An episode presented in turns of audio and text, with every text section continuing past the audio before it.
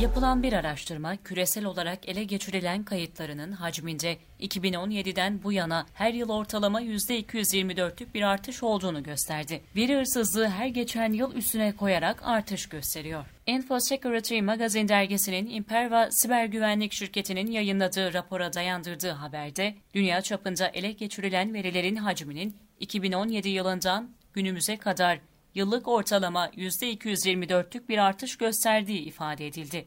Imperva'nın raporunda yalnızca Ocak 2021'de verilerin 2017 yılının verilerin tamamından daha fazla risk olduğu bildirildi. Bu yıl yaklaşık 1500 veri ihlali olayı gerçekleştiğini ve 40 milyar kadar kaydın ele geçirildiğini tahmin eden Imperva, gerçekleşen veri hırsızlığı olaylarının hepsinin kötü niyetli üçüncü şahısların bilgi çalmasının sonucu olmadığını belirtiyor. Imperva araştırmacıları bulut hizmetlerinin yanlış yapılandırılmasının da veri sızıntılarında bir artışa neden olduğunun altını çizerken, Shuttle, Shodan gibi araçlar ve LeakLocker gibi açık kaynaklı uygulamaların bu tür sızıntıların keşfedilmesini giderek daha kolay hale getirdiğini vurguladı.